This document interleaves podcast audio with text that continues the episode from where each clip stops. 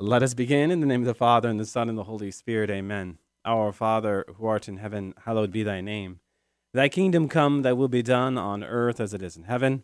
Give us this day our daily bread, and forgive us our trespasses, as we forgive those who trespass against us, and lead us not into temptation, but deliver us from evil. Amen. In the name of the Father, and the Son, and the Holy Spirit. Amen. Well, welcome to another edition of Seeds of Truth. This is your host, Joe Holcraft, coming to you from KKXX Studios, Chico Life Radio, 103.9 FM and AM 930. It is great to be with you another Thursday evening, this special topic Thursday, where we are set to engage some uh, pretty important subject matter. Uh, this Thursday, this evening, I have asked the station manager, Andrew Palmquist, to join me.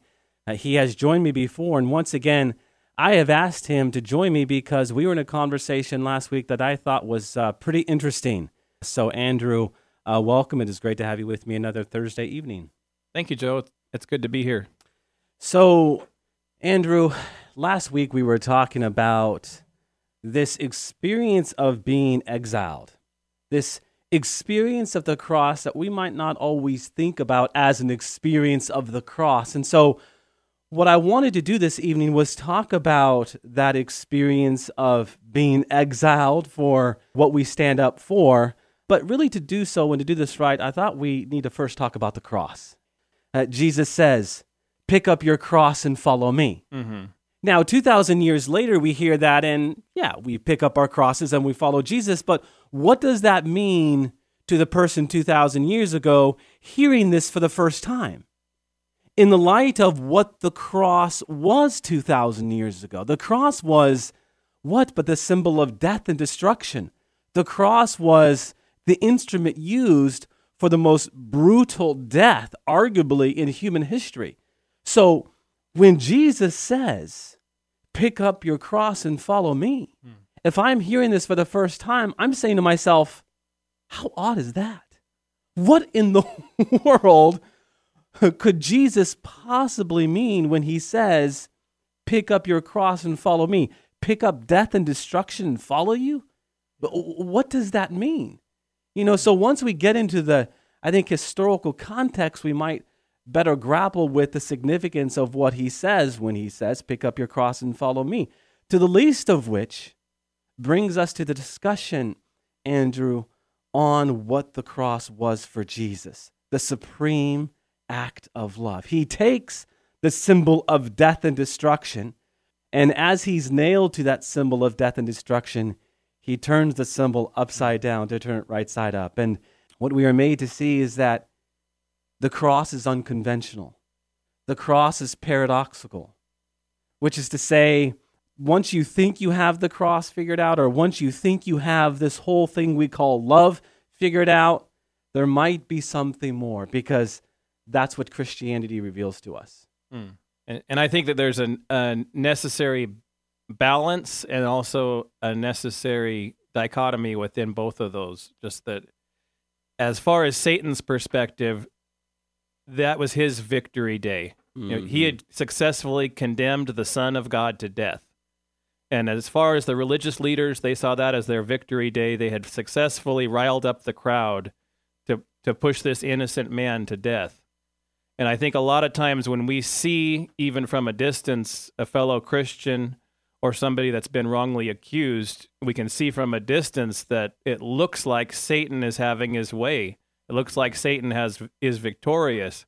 And God likes to take these things and it's it's not only in the New Testament, it's not only with Christ, but it's almost I would say with every biblical character start starting in Genesis with Adam and Eve. Yeah. yeah. But and all throughout the Bible, God will take something that is uh, by definition sinful, by definition wrong, and and looks like Satan has his whole has wielded his power over God, yeah. and God will take that vi- not not just the things surrounding it, but God will take that very act and flip it on its head. Mm-hmm. And so Jesus was in every sense sent, sentenced to death for our sins, abandoned by the Father on the cross, and he lived in that very moment and had to say my God, why have you forsaken me? And not only that, but he then is sentenced to death in Hades, where then he leads captivity captive. And, and each each of those stages, Saint, Satan is at that moment happy. He, he's rejoicing. You know, God God is outside of time, but Satan is not. Yeah. Yeah. And so Satan is feeling that he's victorious in each of those sentences as as Jesus says, "My God, why have you forsaken me?" And at that moment, the um, the curtain in the temple rips from top to bottom. Mm-hmm. But Satan sees himself as having conquered. I, I don't know what his end game was there, but he, he saw that necessary evil was Christ and he had conquered it. Yeah, and as you bring Satan into this conversation, something to realize, Andrew, is that Satan is supremely intelligent, but he is not humble. Mm. Uh, he is not wise. Uh, maybe better said, he is not wise because he is not humble. I think of the temptation in the desert. There, he, he looks at the Son of God who for all intents and purposes, he has just fasted for 40 days and 40 nights, right? So one can only imagine what he looks like on the outside, but what Satan doesn't see is what's going on in the inside. He's being made stronger, right? So his perception is that now is the time to come in and swoop. And of course, we have the three great temptations. But what he doesn't realize ultimately is that by virtue of his fasting, he was made stronger. What Satan sees isn't always the reality of what is going on in the interior. And now, fast forward to the cross, he sees what's going on on the surface, mm-hmm. on the outside, but what he doesn't see is the interior offering of our Lord.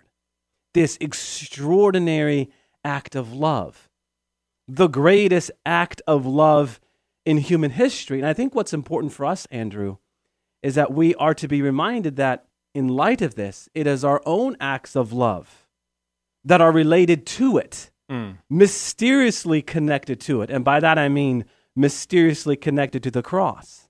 I mean, we can read about the cross, Andrew, and come to understand elements of it for sure. Well, that's a very good point, Joe. And when, as you say that, it brings to me the memory of Jesus looking at the Pharisees as as they're casting lots for his clothing mm. and saying, Father, forgive them, for they know not what they do. Yeah. So even even right before the sins of the world were placed on his shoulders, he's asking for forgiveness for mm. those that are the ones condemning him to the cross and to that tribulation that he had to suffer. That you know, in all in all ways, he was tempted, and, and I would say probably more even than than we can bear. Yeah, and so we read about this and we can learn from it and we're drawn to it because of the uniqueness of it, the, the greatness of it. But, Andrew, it's only when uh, I think life pins us to our own crosses, those crosses we cannot wiggle free from, that we catch a more profound whiff of the great mystery of the cross. Mm. And, and what does the cross teach us about our acts of love? I mean, this is really the question I think before us. Love is surrender, love is sacrifice, uh, love is painful, mm. love hurts. This is the kind of thing that uh, belongs to the mystery of the cross. And as we begin to grapple with this out from our own experience of the cross, mm. we then can maybe better discern, better understand the call in the why we are to unite our own suffering with the cross of Christ. Because, yeah, if we look at the cross and we see the cross as, as that which teaches us to surrender, that which teaches us to sacrifice, that which reminds us it's something painful, we can all identify with that. Mm. Right? There's what I like to call a spiritual physics to the cross, right? Where there's a loss, there's a gain, where there's death, there's life where there's a perceived subtraction, there's actually an addition, mm-hmm. right? The mathematics of God. I mean, the cross is the supreme uh, symbol of love. And so when I look at the cross, I don't just see the physical pain. I don't just see that he had been he had been bleeding from stress only hours before and had a crown of thorns placed on his head and just ex- extreme amounts of physical pain, but also the scripture says strike strike the shepherd and the sheep will scatter. Mm-hmm. And so he wasn't only in physical pain, but all of his disciples had betrayed him and left. Yeah. And so he's he's and then he's has to be crucified not just by strangers, but he's crucified by his own people.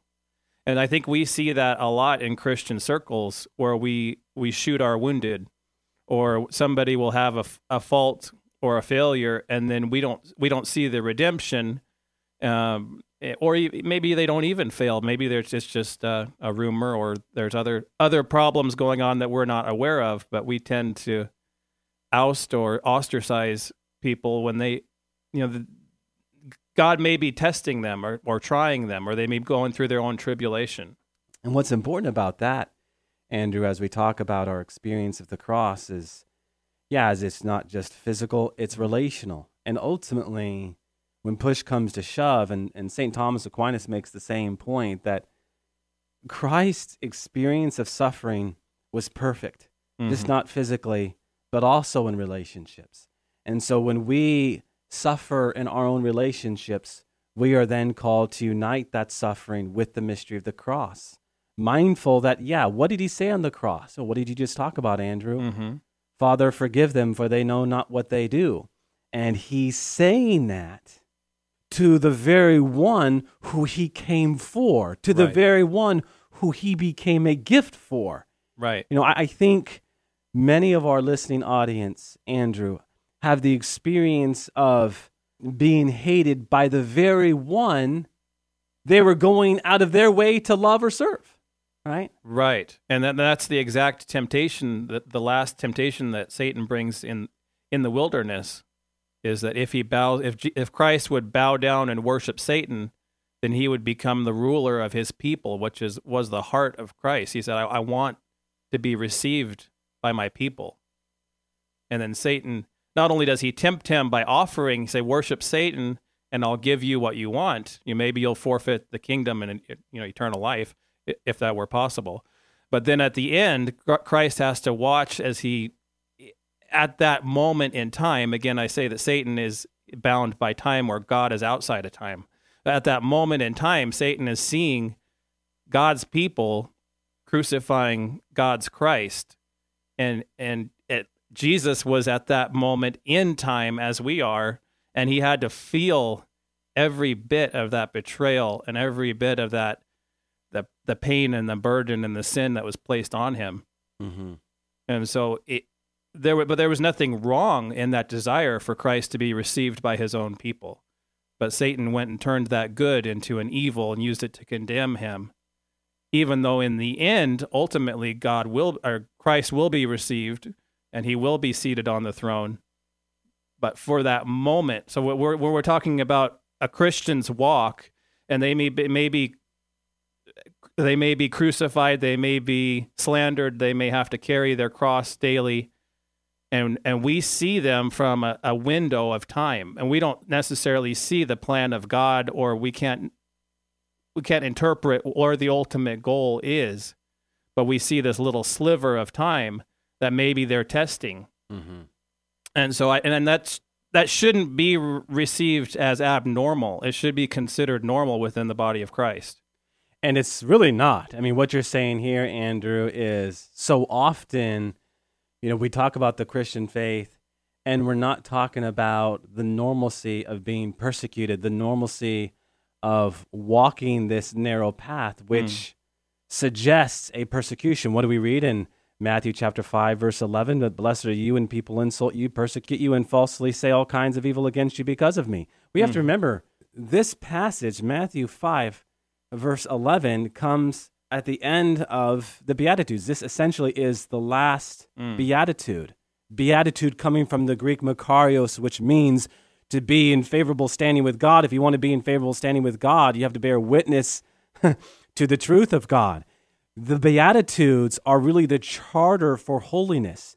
They, they kickstart a, a, section in the Gospel of Matthew, which we know as the Sermon on the Mount, Matthew chapters 5 to 7. So, why do I bring all this up? Because this is quintessential to living the call of holiness. This is foundational. You know, Andrew, so often in, in our preaching, we hear serve the poor, give alms, so on and so forth. Rightfully so. Jesus himself talks about that. But interestingly enough, he talks about it after the Beatitudes because what he wants us to understand is that the Beatitudes are absolutely foundational. In other words, being persecuted is elemental to our faith. We are going to have plenty of opportunity to bear witness to our faith. But at the same time, we are also going to experience in exile, right? And maybe not necessarily in exile for speaking truth. You know, maybe it's speaking truth on behalf of the unborn that we're all called to do, right? But also standing up for principle. Maybe it's in the workforce. Someone has has done something that's well not moral. To Say, hey, that's not okay Exactly. and, and to ultimately be okay with that, even if that means, well, being persecuted. I think far too often, Andrew, we are more concerned with what people think and not what God thinks. Ultimately, our earthly reward, whatever that looks like, versus our heavenly reward. This means many things for us, Andrew, in our everyday walk. Eh, This means many things. And so, if we are being exiled, if we are being isolated, if we feel abandoned, mm-hmm. guess what? You are sharing in the mystery of the cross. Because as you've already highlighted beautifully, Andrew, this was part of the experience of the cross. I wanted to bring in the cross from the outset because what I wanted us to understand is the importance of our exile, our isolation, our abandonment as something that we can unite with Christ on the cross. Mm. And and we know that through scripture that Satan desires to sift us like wheat. And he he roams to and from on the earth seeking that those those that he may devour. And I, I believe specifically that our persecution is directly juxtaposed to the amount of contrast that we draw in the culture. So if we see something evil and we stand up against it, now we've now we've created natural um, friction. We've Mhm. created a, a natural friction. Now, if you go with, if you see the evil and you just go along with it, then you've avoided that persecution. Then, in the the two, you know, we say, "Blessed are you when people insult you and, and persecute you," but before that, Jesus also says, "Be wary when when people say good of you." Yeah. Yeah. And, and so the, the people that just go right along with the culture, they're probably just fine. And a lot of Christians are saying, well, there's no persecution. This, you know, easy, easy believism, and let's just praise the Lord and have perfect things happen, and everything's, you know, blue skies and rainbows, Yeah, and, yeah. and w- what we feel like we're promised with that uh, flashy presentation of the gospel that some churches will give. And then you actually read scripture, you actually draw a contrast in the culture, and then you f- you realize that now you're isolated. Now your friends have fallen away from you. Now you're having insults hurled at you. Now you're you know, having terrible things said about you, and business relationships, personal relationships aren't turning out well because you're drawing such a contrast. And it doesn't necessarily even have to be a scriptural contra- eh, contrast. It can just be standing up for truth Yep. Yep. or refusing to back down to certain demands. yep. And that's the contrast that we should show.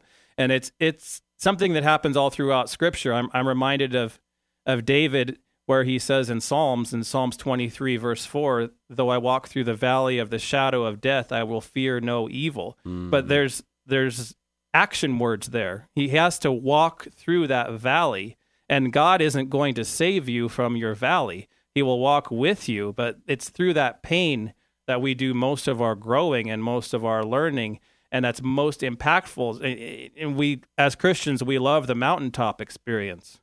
We love to go, you know, go see God on the mountain, rejoice, have a great worship service, and there's nothing wrong with that. But we have to realize that we get to that mountaintop by walking through the valleys Amen. and it, it's just it's something that's normal and that shouldn't be regarded as um, you know some some people may see what is normal as far as uh, sowing and reaping and they may insinuate that your tribulation is because you did you know, as they did with Job that your tribulation is because you've cursed God or you've done something wrong and now you should repent of your sin Yeah.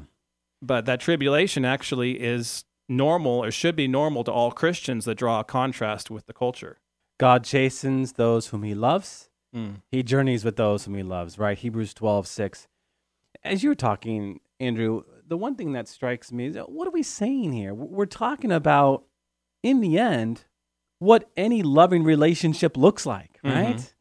you talk about the valley, you know, we're talking about the cross. This is what any courtship looks like. What is love? Well, it's it's to will the good of the other for the sake of other. And God understands, Jesus understands what our good looks like. He understands it a whole lot uh, more than we do. So he journeys with us in the valley, and as he journeys with us in the valley, he reveals to us that there are things going on here on earth that you have to understand are not necessarily what you think you understand. Um, and so he can only reveal these things to us the more we journey with him, the more we witness to him. And, and that's an important point, I think. If we don't bear witness to him, if we don't stand up for truth, whether it be on the front of pro life or Andrew in that business relationship, then we are missing out on some aspect of God that he wants to reveal to us. But see, that's why your point about the valley is so important. Mm. He's revealing himself to us. And yes, he reveals himself to us up on the mountaintop, the mountain of the transfiguration, but what came right after that? The valley. Mm-hmm. And so we see the valley in light of that. It's interesting. You use the word contrast. And what did I speak to earlier, but the Beatitudes as the charter for holiness. The word holiness literally translates in the Hebrew as to be set apart. Mm. To be set apart. So if you are living in God, then you will be set apart from the world. Right? Even the word church, uh, the Greek word for church that we read in Matthew 16, 18, ecclesia, um, we typically translate it as assembly of believers, but the, the Greek there is uh, to be called out from, to be called out from, so as to be called out to, to be called out for, right? So you're, you're called out from the world now for God and, and the mystical body of Christ, the people of God. We are just not a, a sign of contradiction. We are a, a walking perpetual contradiction, you know, when we are walking with God. And this is what lies before us when we talk about being persecuted. And we do have to have this understanding, Andrew, that when we are isolated, we are intimate with Christ on Amen. the cross. Amen. If we can get that point for everything that we have shared this evening, we, I think, will be well on our way because in my many conversations that I've had with people, they feel that's when, when they are farthest from Christ. Mm. But look at Elijah. you mentioned Job. Look at Elijah. Uh, there he was. I mean, he, he was ready to take his own life there in the wilderness. And that is when he heard God speak to him in that still, quiet mm. voice. Mm, that's another uh, good point. You know, it's, it's when we think we are farthest from him. Right. In the Catholic Church, we have this tradition, uh, this contemplative tradition, which speaks to this, Andrew, and they call that the dark night of the soul. And the whole idea there is when you think you are farthest from God, when you think you are experiencing that most profound darkness, that's actually when you are closest to God. And the idea there in principle is when are lovers most intimate? Not to be too provocative here, but in the darkness. Mm. And so what we are made to see is that there is this paradox going on. And here again, we're talking the stuff of paradox the cross, from the outsider's view, looks like the darkest day in human history. And on a level, it was. Mm. But why do we call it Good Friday? Mm. I can never say no one doesn't understand because someone does understand. That's right. You know, it's interesting, Andrew, and maybe we'll close with this.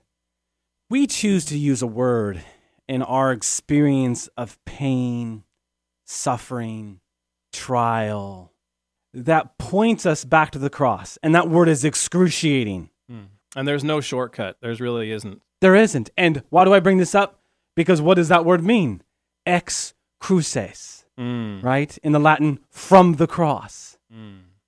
So Jesus says, I am going to pass through the most excruciating death in human history that you might share your most excruciating pain you are experiencing with me. He won't save us, but he will walk with us through yes. the cross isn't an antidote to pain, Right. but a revelation of what to do with it. Mm. Well, Andrew, we are out of time. Uh, thank you for joining me. I thought this was um, a pretty life giving uh, 27, 28 minutes. We could probably talk a whole lot more. I I think know, we could. yeah, this is subject matter that I have talked about on more than one occasion, but certainly I thought you brought a lot to this evening. So thank you for the gift of your time. Yeah. And I Uh, just like to give people hope that when they are in their darkest hour, that God God is there offering redemption and he he will hold you back, but you know, he he's going to test you and Satan's going to sift you, but only to the point that you can bear. And Yeah. that's where we look back to Christ. And we can do it all by the power of the Holy Spirit, And who is the light of God's love. And I, I conclude with that point, Andrew, because uh, maybe we're saying to ourselves right now, it's just getting so dark. mm, But what we have to remember, but what we have to remember is that the greater the darkness, the greater our light shines, the light of Christ. Amen. amen. Amen. All right, let us close with a word of prayer in the name of the Father and the Son and the Holy Spirit. Amen. All glory be to the Father and to the Son and to the Holy Spirit, as it was in the beginning, is now, and never shall be, world without end. Amen. And God bless you.